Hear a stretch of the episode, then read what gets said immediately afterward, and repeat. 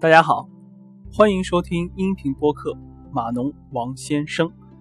您可以在喜马拉雅、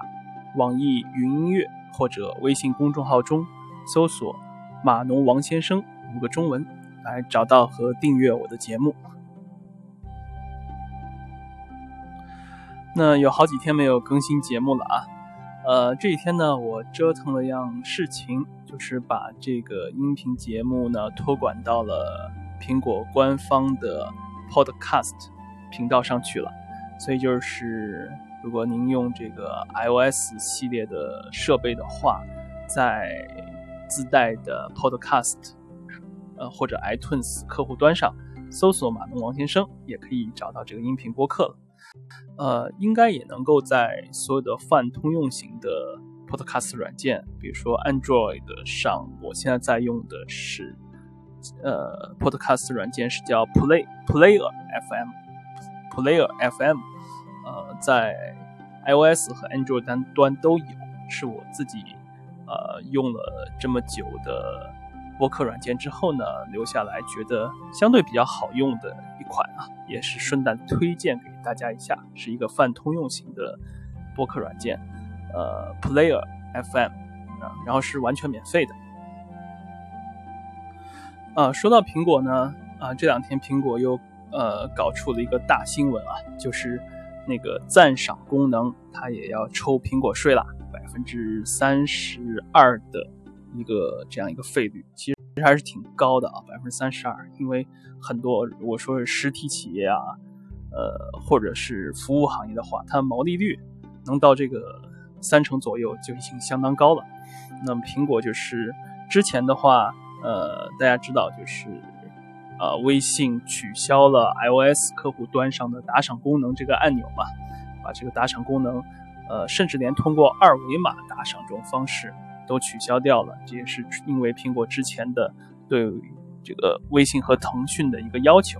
那么这两天呢，是这个政策呢叫落到实地了，就是正式的，呃，在苹果的官方的政策里面啊。明文规定了，打赏这种方式也要抽成的啊啊！然后听到这个新闻以后呢，我也去看了一下 Apple Store 上的这个审核政策啊，找了找了一下它官方的这个说法，苹果官方的这个说法，确实啊，在它的呃 Apple Store Review Guideline 的三点一点一这个章节，就是呃应用内购买的这个一个详细条例吧。那么第一条里面，呃，他加了一句话啊，他加了一句话，就是说，如果说你要给你的，呃，在你的这种数字内容的提供者啊，给他们 tip 啊，原文英文的原文就是用的 tip，也就是小费。我们在餐馆里面啊，在一些服务行业给服务行业人员的这个小费的这么一个原文啊，啊，但如果你要给他们 tip 的话，也包含在呃 IAP 啊，就是应用应用内购买。这么一个类别里面，所以也要像，呃，其他的像订阅啊，游戏内买金币呀，啊，应用内买这个虚拟商品啊，跟他们是一律的一视同仁的处理，来进行一个百分之三十二的抽成。嗯，然后我看了一下，这个我看的是英文的版本的啊，呃，Apple Store 的审核标准的英文版本，然后我又好奇把它转到中文版。看了一下苹果的中文版和日文版，这个对应的呃审核政策这个三点一点一这个条目下，啊这一句话还没有来得及被加进去，就是在它的中文和日文这个对应的版本下呢，呃这个所谓的对于数字内容的给 tip 给小费的这样一个收费规则呢，还没有被更新进去，只是在英文版里面确实出现了这么一个官方的说法。啊，在，在 A P P 里面的打赏行为也要被视作购买行为，进行百分之三十二的抽成。啊，然后这个事情呢，我是觉得，呃，从苹果的这个角度来看，呃，它的可能的它的解释的逻辑是，因为在，呃，因为在这个一个应用里面进行了一个打赏这个行为呢。没有产生任何的实物型的交易，也就是说呢，你是一个纯虚拟的，对吧？整个整个交易是一个纯虚拟的，纯粹是建立在 iOS 的生态之内的一个交易行为。所以这个交易行为呢，就像是，呃，你买了一个，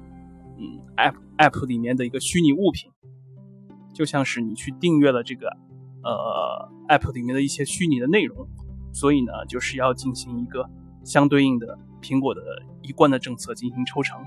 啊，这可能是苹果这边的一个审核的逻辑。那么这个，呃，我自己觉得是比较惊讶的，尤其是惊讶于。啊，他竟然在官方的官方政策里面用了 tip，就是小费这个词。呃，作为这个典型的美国文化中的美国文化中这个小费文化，们知道，上是大部分的美国的服务行业的人员呢，工资是相对是很微薄的。他们主要收入来源之一呢，就是这个小费，甚至说是现金小费。呃，这个小费一般来说，餐馆的老板都是不会去抽成的。这个小费，比如说我们在一个餐馆里面吃饭，然后走的时候结账的时候会留一些呃零钱在这边，或者是刷卡的时候，刷完卡以后，我们会在这个呃这个餐费的金额之上的额外加一些，再加一些这个费用，一般是百分之十五，现在有的州可能会更多一些，到百分之二十。那么多出来这个费用呢，一般是由负责这个区域的 waiter，呃。然后由这个门口迎宾进来，把你这个客人带到这个区域的这个引导员，以及呢，呃，这个后厨的后厨的跟工作人员，大家这样子来分的啊。一般餐馆老板是不会参与到这个分成里的。啊，也就是说呢，这个 tip 这个文化呢，是用来，呃，对于这个消费者是用来给消费者表现出啊，对自己提供了服务的人的。服务人员的一种感谢，所以就是微信的赞赏被苹果在英文中用了 “tip” 这个词来描述呢，其实是还是很贴切的。我们在微信公众号里面看到一篇啊自己支持的作者写的文章，或者说看到一篇陌生的作者写的自己心里支持的文章啊，两种心态，一种可能是你支持这个作者本人，那说什么也许对你就不那么重要了。另一个呢，是你可能根本不认识这个作者，但他的一篇文章，你觉得非常有帮助，啊，你内心很希望是表达出对这个文章内容本身的感谢。无论如何，当你想要表达对这个呃产生了这个内容的制作者的支持的时候，啊，你会点一下赞赏按钮。那这个跟呃我们餐馆吃的很开，吃的比较舒服，吃的比较舒服，留一个百分之十五的这种基本的小费，或者说这个。waiter 特别的感觉服务的特别好，或者这个餐这一餐吃的呢，觉得味道特别的好，那么我们加一点，百分之十五加到百分之二十，甚至说，比如说很多就是有很多故事说是在圣诞节啊或者感恩节的时候，很多这个美国客人他可能会留下一笔大额的啊五十刀一百刀的这样一个小费，这是来表示对于服务人员的感谢的，呃，所以从这个角度来看呢。所以说，苹果在制定这个、在更新这个政策的时候，它实际上是应该是理解了，它应该是理解了这个微信赞赏啊，呃，知乎上这种知乎 Live 的订阅了，然后里面这种中国互联网环境下的这种赞赏的这样一个内在的逻辑的，他应该是理解到这一点，但他居然还会做出要分成的这个决定，这块确实是挺意外的。我个人觉得呢，这个。嗯，要黑一下苹果，这还是就是说，跟他一开始的，呃，iOS 这种开发环境对开发者来说，一直是存在有一种对开发社区的，呃，可以说是傲慢，啊，有这种这种比较傲慢的这种态度，然后在这个这个面对一种开发者，相对是非常的严苛，还有做出的一些决定呢，其实是比较短视的，这是一点。就是我觉得这个还是这个这个政策不是，呃，不是一个特别有智慧的政策的更新。第二呢，呃，可以看出，就是说这个政策最终决定者是还是从美国总部来做出这样一个决定的。呃，我有一个想法，然后也去问了几个在苹果内部工作的朋友，但当然了，他们不会跟我说的很非常的就是明确，因为他们本身可能也也只是一些呃在其他业务领域的，对于这个呃对于这个打赏政策的变化本身呢，他也他们也不了解，就是提供一些他们内部的一些看法吧。总之来说呢，就是觉得这件事情或多或少也体现出了呃在苹果身上也开始逐渐出现的一种大公司病这么一个状况。呃，这个事情呢，其实啊，主要呢还是在这种中国的移动互联网这种大环境之下，那么产生了一个中国本地化的业务需求和全球和苹果公司面对一个全球的统一政策之间的把握上产生了一个冲突。在这个冲突过程处理的过程中呢，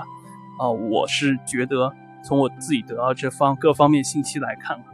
呃，我觉得是美国来自于美国总部的，相对于呃中国本地环境比较疏远的这样一股决策力量，啊，是作为主导。那么来自中国本土的声音，一些中国本土的看法，可能就没有特别好的被受到重视。嗯，所以啊。总之，这个政策呢，我是觉得，第一不是个，不管从各个角度来看啊，对于整个生态圈来说，不是个好政策。呃，我大概查了一下，说是微信是目前没有什么计划恢复呃赞赏这个功能，然后知乎呢也已经宣布了，说我们我们认怂，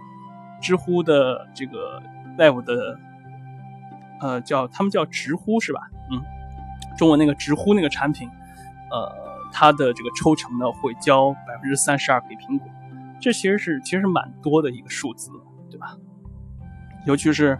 呃考虑到就是说在这个交易过程中啊，很多平台方本身呢它抽的还是非常少，像腾讯是基本上是不抽成的。然后呃，这是一个。第二个呢，就是在这个大背景之下，那么。呃，相对来说，几乎所有的现在移动互联网端这样一个打赏也好，给主播的这种赞赏、赞助这种方式也好，这个一个呃内容生产者的售卖内容，比如说像逻辑思维的得到的这种商业模式，它售卖的是一个呃相对虚拟的一个物品的这种模式也好，对所有的这种内容。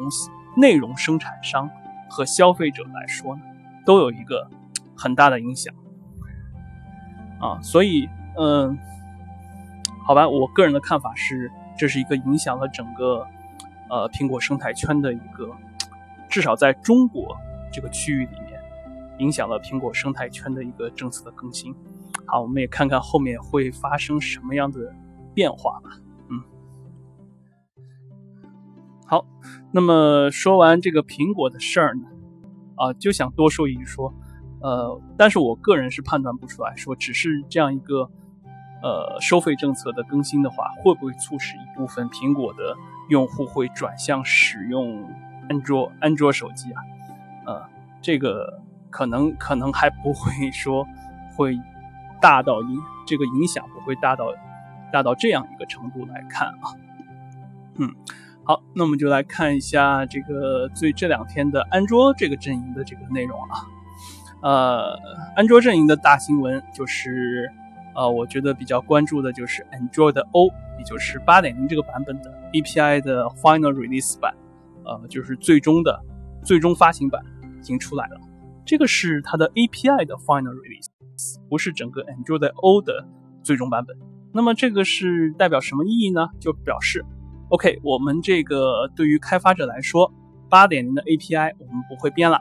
八点 A 八点零的 API 就已经发布了，它的 Level 是二十六啊，Level 是二十六，啊，这个呃，然后整个 Android O 的系统的 Release 呢，按照官方的时间表呢，还是在 Q 三，就是三季度，按往年一般惯例来看，可能会在十月份前后吧。啊，现在是六月中旬，它发布了一个 final release 的 API，所以一般大概过三个月左右，到九月中旬，应该整个系统应该是处于一个 ready 的状态了。然后再有一些啊计划和这种各种产品的配合，跟跟厂商的配合啊，这样来看的话，应该在十月份有望是在十月中旬能够有第一个发行版出来，然后各个厂商跟进，可能会在今年圣诞之前，啊，在圣诞季的时候呢，我们就可以看到市面上第一批，呃，这种原生的 Android O 的系统的设备出来了。好，然后这个对于开发者来说呢，就是我们现在就可以拿到了。呃，Android 的 API 二十六这个版本这个包以后呢，我们就可以开始做迁移了。啊，我们可以把这个 Target SDK 的呃呃 Target SDK 的 number 从二十五调到二十六，然后做个 build 来跑跑看，看看自己的 app 有没有什么啊兼容性啊适应性情况要来做的。好，然后这块儿我们先看。新功能这块儿的话，我觉得比较亮眼的一个就是画中画，啊，就是以前那个分屏嘛，分屏功能它进一步增强，可以做一个类似电视机里的画中画功能出来了。这对于好多性，尤其现在就是直播，是吧？直播啊，视频、音频的直播啊，什么这些 app 估计要笑开了，的，它可以就是啊，很容易就可以做一个这种啊，覆盖在最上面的啊，浮动在最。整个系统最上方的一个视频窗口，然后来做直播了，啊，这个小哥哥小姐姐们可以一直关注着了。然后，呃，第二个呢，就是那个他做了一个，呃，在 A P P icon 上会出现一个他们叫做 notification 的 not notification badge 的这样一个东西，就是什么是什么呢？就是像有点像 I O S 上那个小红点。有点像 iOS 上小红点，就是有新消息了以后，在 icon 上会出现一个这个小红点出来，然后呢，再加上了 iOS 的 3D Touch 的这个功能啊，就是你长按住这个图标以后呢，它会把这个过来的新消息的内容把它列出来，然后当然你也可以就是开发者自定义，可以列一些其他的这种快捷入口进去。然后呢，你可以点击这些内容和快捷入口，然后迅速的跳转到这个 app 相对应的功能去啊啊，这个是这个交互上的多了一步交互的操作了啊。我觉得这个这这个啊，就让我想起就是说有句话说就是苹果安卓化，安卓苹果化是吧？两大操作系统越越来越像啊。说到这儿，差一句就是，其实就是。前面看也看到一个新闻，说 B 站上泄露了一个 Windows 的呃 Windows 设备新的 Windows Surface Phone 设备的一个一个一个这个泄露包吧，也不知道是官方有意为之，还是真的是不小心泄露出来。那么其实我也挺希望说微软真的能够在呃再再再雄起一下，然后再推一个这种他们一直梦想中的。全设备平台出来，啊，全设备 OS 平台出来，就是在一个手机上就能够，啊，无缝的运行 Windows 六十四位的操作系统和应用程序的这样一个设备啊。那么也把这种安卓和苹果越来越像这种无趣化的、很无趣的这种状况能够有一个打破啊。OK，说远了啊。然后这个功能和 API 呢？这个新功能和 API 的更新呢，大家在这个 Developer Android 这个网站上都已经能够看到了，有一个比较详细的列表在那儿啊。啊，然后就是主要说一个要要我们在如果说把我们的 Target SDK 调到二十五以后，我们要注意啊，Sorry，调到二十六啊，二十六是这次八点零 API 的一个版本号。调到二十六以后，我们要注意一个地方，就是几几个比较重要的，嗯。就是会有限制、有影响的吧，最主要就是一个后台服务有限制了，啊，大家知道现在这个，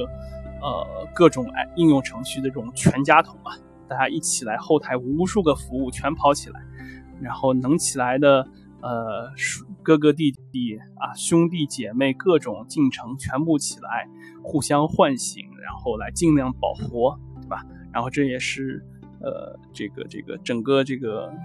安卓手机就是会耗电量比较高，会比较难用，内存消耗比较大，等等等等，都跟这个有关系。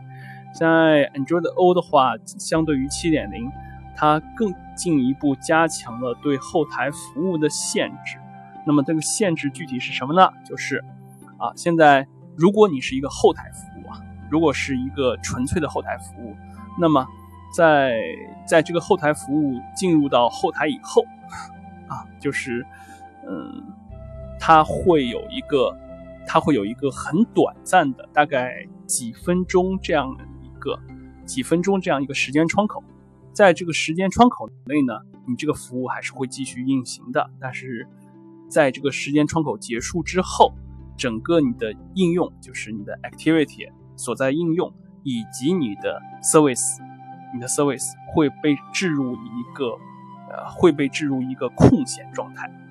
就是 idle 状态。这是一个这个呃生命期啊，生命期的一个状态是 idle。然后这个应用呢，还是保存在你的应用的这个站里面，而你的这个服务呢，则是会被系统强制的停止。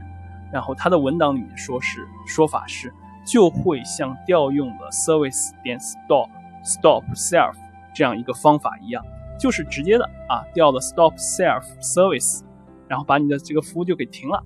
啊。然后那么那么这个的话的话，就是对于我们很多呃哪怕不是全家桶啊，就是我们现在很习惯了会在后台做一些服务起来，那么对于这种。呃，如果是呃应用里面有这种情况的话，如果说我们要啊利用到呃 Android O 啊 API 二十六的一些新功能的话，那么相对应的来说呢，我们也要把这个问题进行优化啊，要进行优化的。然后 Google 给出的官方的优化方法呢，就是用 Job Schedule，就是一个呃工作调度器这么一个类啊，这个是在之前。之前可能是前两个版本引进的吧。好，OK，OK，来看，快速的看一下，这是啊，API Level 二十一，在二十一里面引进的。二十一的话，应该是大概是五点零左右啊，就嗯，就是引入的一个新的这个一个类叫 Job Schedule，然后它是来定执行一些定时任务的，它能够来执行一些定时的任务。然后这个定时的时间呢，就是调度呢，很多是由系统，就是 Android 系统在后台会进行优化和和合并，然后是有一些优化的方式。然后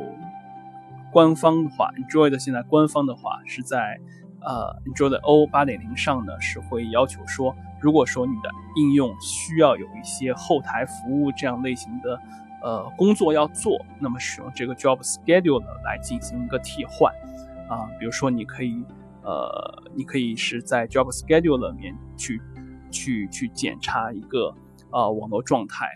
或者说是做一个定时服务，然后来做一些你的相应的业务的处理，啊，那么如果说你的这个应用程序想，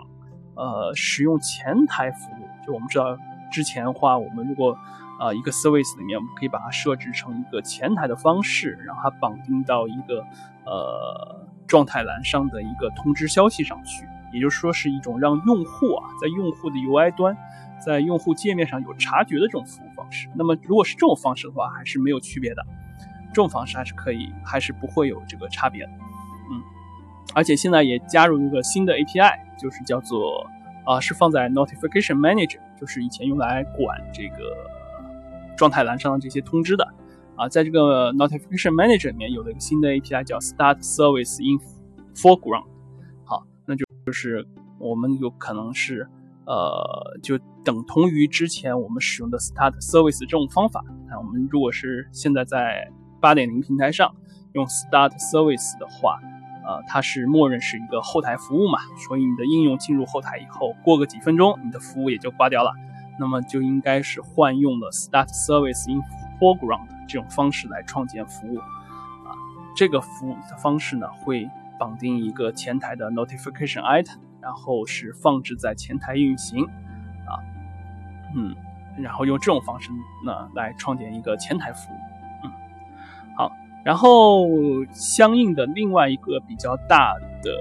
限制就是广播也受限了，就是我们可能。啊，也有这种体验，就是你手机上一插这个充电器，产生了一个 charger 的事件以后，啪啪啪啪啪起来了一堆 app 啊，在边不停的跳各种各样的 notification，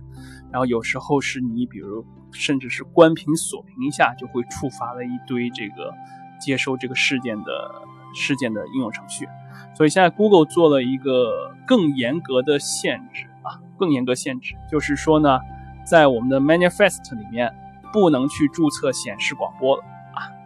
啊，啊，sorry，不能去注册影视广播了，就是说，呃。呃，像以前我们要去注册一些广播的话，我们有两种方式，一种是是在 manifest 里面去定义一个 receiver，另外一个是在运行期应用程序的运行期去 register 一个 receiver。现在的话呢，呃，如果说你是在广播呃在 manifest 里面去，在这个 XML 文件里面去注册的话呢，很多影视广播。啊，就是说不是针对特定包的广播啊，是向整个系统发的广播呢。这种 receiver 已经是注册上去也没有用了，已经是不会让你收到这个广播的消息了。如果你是在应用程序里面去做注册的话，因为你的应用程序会放到 idle 状态啊，所以如果你的应用程序在后台，你也不会再收到这个广播限制了。啊，这样子一下子又把我们所研究的系统保活这个方法做了一个大限制，是吧？就是利用广播来触发这个应用跑起来的这种性能，也做了一个大限制。嗯，然后这里面呢还是好，就是 Google 爸爸还是留出了一些啊特例啊，几个特例，比如说像我们最常、最最会使用到一个 Boot Complete，就是这个开机。开机启动完毕的这个消息还好，这个是做豁免了。那么我们还是可以来注在 manifest 里面来注册一个 boot complete receiver，然后在在系统整个完成的时候起一个啊启动一个事情的。但是要记住，这时候就算你收到这个 receiver 事件了，然后你起一个 service，如果是个后台 service 的话，过个几分钟，这个 service 还是会被系统杀掉的，对吧？这个是。就是有一个概念，就是不再像以前那样很自由的，可以在后台抛很多服务，啊，这个服务在后台拼命干一些事情，侦听一些变化，做一些这个悄悄的做一些事情了啊，这个，呃，这个限制呢很大。然后这边呃，developers 这个网，Android developers 这个网站上。有一个 list，就是所有的就受豁免的影视广播的 list，大家可以扫一眼啊，不是很多，大概十几二十个的样子。然后除了这个以外，其他所有的影视广播都已经不能够使用在 XML 文件里面注册 receiver 的方式来接收了啊，这也是一个比较大的变化。啊，这个怎么说呢？我觉得这个这个肯定对。肯定对我们这个应用开发来说呢，会有了更多的束缚和限制了。但是从整个生态系统这种使用环境上来看呢，会也会大大的限制了很多的流氓软件啊。这个大家就与其大家在那边想方设法用一些这种不道德的手段啊，让自己的应用保持活性，一直活跃，去消耗用户的计算资源，消耗用户的电池资源，还不如。还真不如就像现在这样子做一个大的限制，然后所有的流氓软件打打回到起点，在大家就是规规矩矩的，在一个比较规范的竞技台上进行啊这种功能上的这种实际服务的比比拼啊，嗯，好，希望这个变化呢，虽然对开发者会带来限制，但是对这个安卓环安卓设备的使用者来说呢。会带来一个更好的使用体验吧。嗯，好，那今天就跟大家聊了这两个事情，一个是苹果的这个，呃，我个人比较反感的这个应用内收费的政策调整，已经落实到政策的书面文了。用法律的法来，呃，法律的术语来说，就已经成法了，就是立法了啊。第二个呢，就是 Android 的 OAPI 出来了，大家这个 Android 码农的话，要忙碌一阵子来做适配了啊。大家这个如果有这个 Nexus 系列的设备的话，可以去烧一个预览版，然后把自己的呃这个应用 build 到最新的 API Level 二十六，然后来跑下看看了。好，感谢您的收听，这里是音频播客码农王先生。您可以在苹果的 Podcast、呃荔枝、呃，sorry，喜马拉雅 FM、网易云音乐或者微信公众号中搜索“马农王先生”个中文汉字啊，找到和订阅我的节目。好，感谢您的收听，再见。